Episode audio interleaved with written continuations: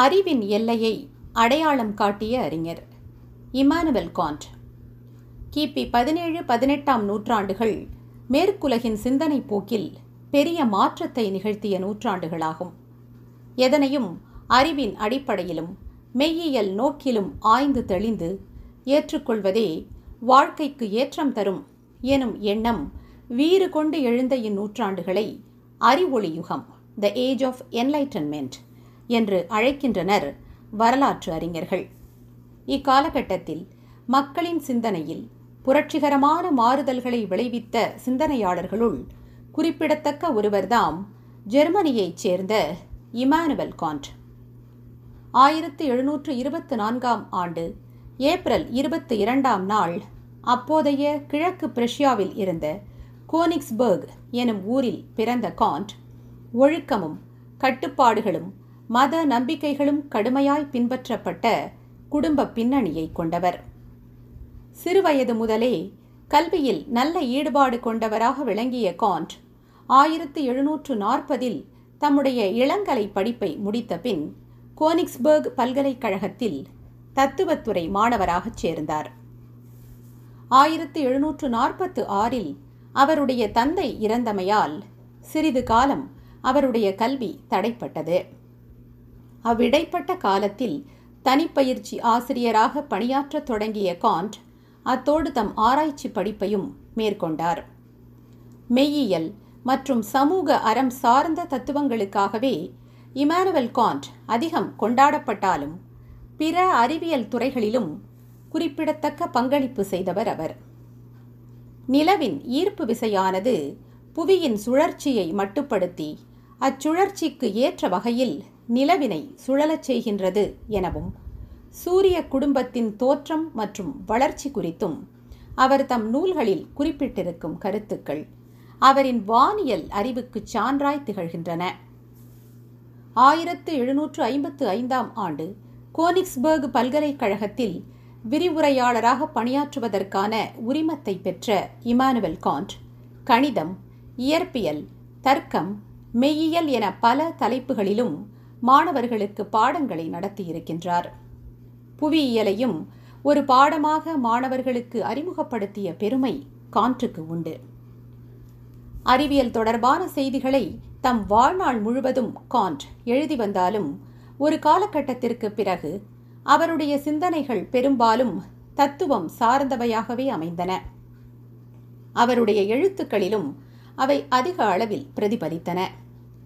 பிரபஞ்சத்தில் உள்ள எல்லா பொருட்களிலும் காணப்படும் ஒழுங்கை காண்கையில் கடவுள் எனும் ஒருவன் இருக்க வேண்டும் எனும் எண்ணமே வலுப்படுகின்றது என்கிறார் காண்ட் தம்முடைய கடவுளின் இருப்பை நிரூபிப்பதற்கு சாத்தியமான ஒரே வாதம். The only possible argument in support of a demonstration of the existence of God என்ற நூலில். காண்டின் தொடக்ககால சிந்தனைகளை பிரதிபலிக்கின்ற நூல் இது. தம்முடைய மற்றொரு நூலான அழகான மற்றும் ஆச்சரியமான உணர்வை பற்றிய அவதானிப்புகள். Observations on the feelings of the beautiful and sublime என்பதில் மக்களின் அழகுணர்ச்சி பற்றியும் உயர்ந்த செயல்களால் அவர்களுக்கு ஏற்படும் ஆச்சரிய உணர்ச்சி பற்றியும் விவரிக்கின்றார் காண்ட். பெண்களுக்கு அழகான பொருள்களை ரசிக்கின்ற உணர்வு அதிகம் இருப்பதாகவும் ஆண்களுக்கு வியப்பை விளைவிக்கக்கூடியவற்றை விரும்பும் மன உணர்வு அதிகம் இருப்பதாகவும் குறிப்பிடுகின்ற அவர் இதனை நாம் அனைவருக்குமானதாக பொதுமைப்படுத்திவிட முடியாது. ஏனெனில் ஒவ்வொருவருமே தனித்தன்மை வாய்ந்தவர் என்கிறார். இந்நூலில் ஒவ்வொரு நாட்டு மக்களுடைய குணாதிசயங்களையும் உளவியல் பார்வையில் அணுகியிருக்கும் காண்ட் இத்தாலியர்கள் அழகுணர்ச்சி அதிகமும் வியத்தகு விஷயங்களுக்கான தேடல் அதைவிட சற்று குறைந்தவர்களாகவும் இருக்கின்றனர். பிரெஞ்சு மக்களுக்கும் அழகுணர்ச்சியே மிகுதி. அத்தோடு வியத்தகு சாகசங்களில் ஈடுபடும் மனநிலையும் உண்டு. ஜெர்மானியர்கள் அழகுணர்ச்சி சாகச உணர்ச்சி இரண்டும் கலந்த மனநிலை உடையவர்கள். எனினும் வெளித்தோற்றத்துக்கு அதிக முக்கியத்துவம் தருபவர்கள் அவர்கள். இங்கிலாந்து மக்களுக்கு வியத்தகு சாகச செயல்கள் புரிவதிலே ஈடுபாடு மிகுதி என்று விவரித்து நம்மை வியப்பில் ஆழ்த்துகிறார் ஆயிரத்து எழுநூற்று எழுபதாம் ஆண்டு கோனிக்ஸ்பர்க் பல்கலைக்கழகத்தில் தத்துவம் மெய்யியல் ஆகியவற்றை கற்பிக்கும் முழுநேர பேராசிரியராக பொறுப்பேற்றார் காண்ட். தம்முடைய நாற்பத்து ஆறாவது வயதுக்கு பிறகு ஒரு தத்துவவாதியாக உலகெங்கும் புகழ்பெறத் தொடங்கினார் அவர். அவருடைய சிந்தனைகளிலும் நல்ல முதிர்ச்சி வெளிப்படலாயிற்று. தம்முடைய சிந்தனை மாற்றங்களுக்கு டேவிட் ஹியூம் எனும் ஸ்காட்லாந்தை சார்ந்த சிந்தனையாளர் முக்கிய காரணம் என்று குறிப்பிடுகின்றார் காண்ட். காண்டின் புகழ்பெற்ற சுத்த அறிவு குறித்த திறனாய்வு கிரிட்டிக் ஆஃப் பியூர் ரீசன் எனும் நூல் ஆயிரத்து எழுநூற்று எண்பத்து ஒன்றில் வெளியீடு கண்டது. அதனுடைய திருத்தப்பட்ட பதிப்பை ஆயிரத்து எழுநூற்று எண்பத்து ஏழில் வெளியிட்டார் அவர். புற உலகை விட தமது அனுபவங்கள் மீதே அதிக அக்கறை காட்டினார் காண்ட். புற உலகில் பொருட்கள் தம்மில் தாமே நிலைத்திருக்கின்றன என்பதைத் தவிர நாம் வேறெதையும் குறிப்பாக சொல்ல இயலாது. நாம் அறிவதெல்லாம் பொருட்களோடு நம் புலன்கள் கொள்ளுகின்ற தொடர்பினால் கிடைக்கின்ற அனுபவங்களைத்தாம். பொருட்களும் புலன்களும் சந்திக்கும் தளத்தை நிகழ்வு என்றுரைக்கும் காண்ட் புலன் புலன்கள் புற உலக பொருட்கள் பற்றிய அறிவையும் அனுபவத்தையும் நமக்கு தருகின்றன என்ற வழக்கமான மனித நம்பிக்கைக்கு மாறாக நம்முடைய புலன்கள் புற உலகை நாம் நெருங்குவதை தடை செய்கின்றன என்று குறிப்பிடுகின்றார். தம்முடைய தத்துவங்களை புலன்சாரா நிகழ்வியல் அல்லது அழகியல் டிரான்சென்டென்டல் ஏஸ்தட்டிக் புலன்சாரா பகுத்தறிவு டிரான்சென்டென்டல் அனலிட்டிக் மற்றும் புலன்சாரா இயங்கியல் டிரான்சென்டென்டல் டயலக்டிக் என்று மூன்று பிரிவுகளாக பிரித்து கொண்டார் காண்ட். புலன்சாரா நிகழ்வியல் அல்லது அழகியல் குறித்து விளக்க வரும் அவர் நம்முடைய எல்லா அறிவுமே புலன்களிலிருந்து தொடங்குகின்றது. புலனுணர்வு தகவல்களை சுவை ஒளி ஒலி தொடு காட்சி மனம் என வகைப்படுத்தலாம். இந்த புலனுணர்வு தகவல்களை ஒழுங்கமைக்கும் இரு கருவிகள் நம் மனத்தில் உள்ளன. அவை வெளி மற்றும் காலம் ஸ்பேஸ் அண்ட் டைம் இவை நம் மனத்தின் சொந்த சட்டகங்கள். இவை அனுபவம் சாராதவை. இவற்றை ஏப்ரையாரை என்ற லத்தீன் சொல்லால் குறிக்கின்றார் காண்ட். வடிவமும் உருவமும் இல்லாத புலன் உணர்வுகளுக்கு இக்கருவிகளே வடிவையும் உருவையும் அளிக்கின்றன. எனினும் காலத்தாலும் வெளியாலும் தீண்டப்படாத புறநிலையில்தான் ஒரு பொருள் தன்னிலை மாறாத ஒன்றாக இருக்கும் என்கிறார். புலன் சாரா பகுத்தறிவை பற்றி கூறுகின்ற காண்ட் பகுத்தறிவு என்பது தர்க்கவியலின் ஒரு பகுதி.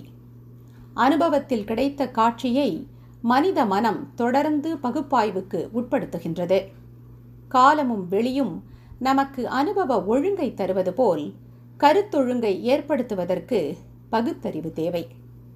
பகுத்தறிவு களத்தில் நான்கு கருவிகள் இருக்கின்றன.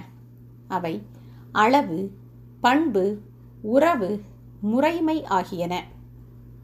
இவை புலன்சாரா பகுத்தறிவின் சட்டகங்களாகும். கான்றின் கருத்துப்படி இவை புற உலகிலிருந்து வருவிக்கப்பட்டவை அல்ல. அறிவால் சொந்தமாக உருவாக்கப்பட்டவை. பகுத்தறிவு சிந்தனையில் இமேஜினேஷன் எனப்படுகின்ற கற்பனையின் பங்களிப்பை காண்ட் சிறப்பித்து பேசுகின்றார். இக்கற்பனையே அனுபவத் தளத்தில் காட்சிகளையும் அறிவு தளத்தில் கருத்தாக்கங்களையும் சந்திக்கச் செய்கின்றது என்கிறார் அவர். மூன்றாவதாக காண்ட் பேசுவது புலன்சாரா இயங்கியல். புலன்சாரா பகுத்தறிவு அறிவியலின் பார்ப்பட்டது. ஆனால் புலன்சாரா இயங்கியல் தத்துவம் சார்ந்தது.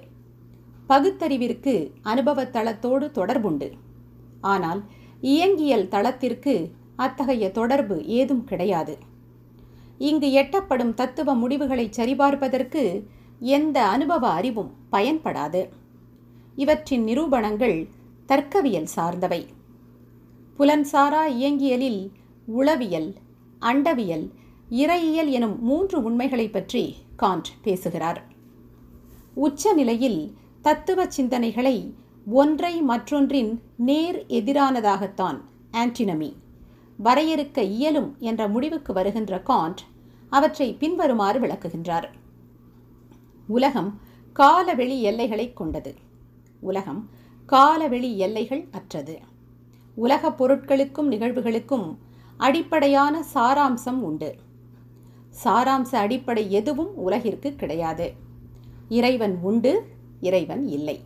இவ்வாறு இருவேறுபட்ட சிந்தனை கூறுகளை மனம் கொண்டிருப்பது சுத்த அறிவின் முரண்பாட்டுத்தன்மை இவை இரண்டுக்குமே தர்க்க ரீதியில் நாம் நிரூபணங்களை வழங்க முடியும் என்று வாதிடும் காண்ட் இவற்றில் ஏதேனும் ஒரு சார்பை மனிதர்கள் எடுப்பதற்கு அவர்களின் அறிவை விடவும் வாழ்க்கை நிலை முக்கிய காரணமாக அமைகின்றது என்கிறார்.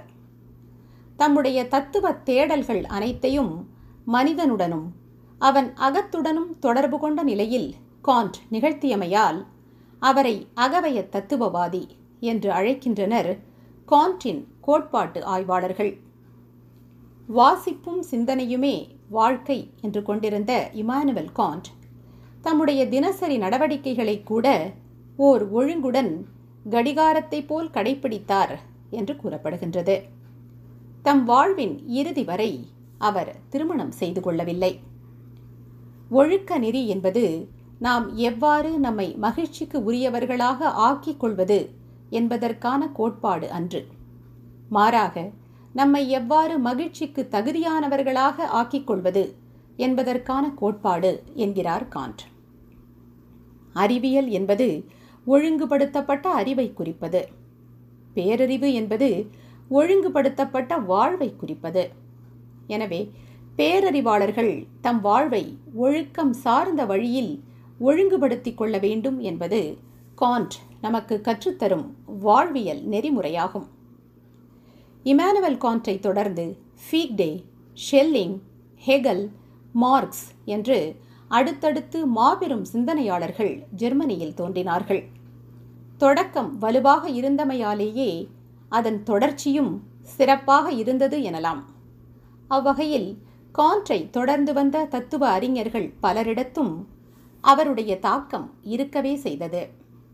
இவ்வாறு அறிவொளி யுகத்தின் தவிர்க்க இயலாத தத்துவ அறிஞராக சிந்தனையாளராக திகழ்ந்த காண்ட் தம் வாழ்வின் இறுதிப் பகுதியில் மறதி நோயால் பீடிக்கப்பட்டு பிப்ரவரி பனிரெண்டு ஆயிரத்தி எண்ணூற்று நான்காம் ஆண்டு தம்முடைய எழுபத்து ஒன்பதாவது அகவையில் காலமானார். தம் அறிவார்ந்த சிந்தனைகளின் விளைச்சலை நூல்களாக தந்துவிட்டு சென்றிருக்கின்றார் காண்ட். அந்நூல்களை நாம் கற்பது நம் அறிவினை விரிவு செய்ய உதவுவதோடு அறம் சார்ந்த வழியில் நம் வாழ்வை அமைத்து கொள்ளவும் துணை செய்யும்.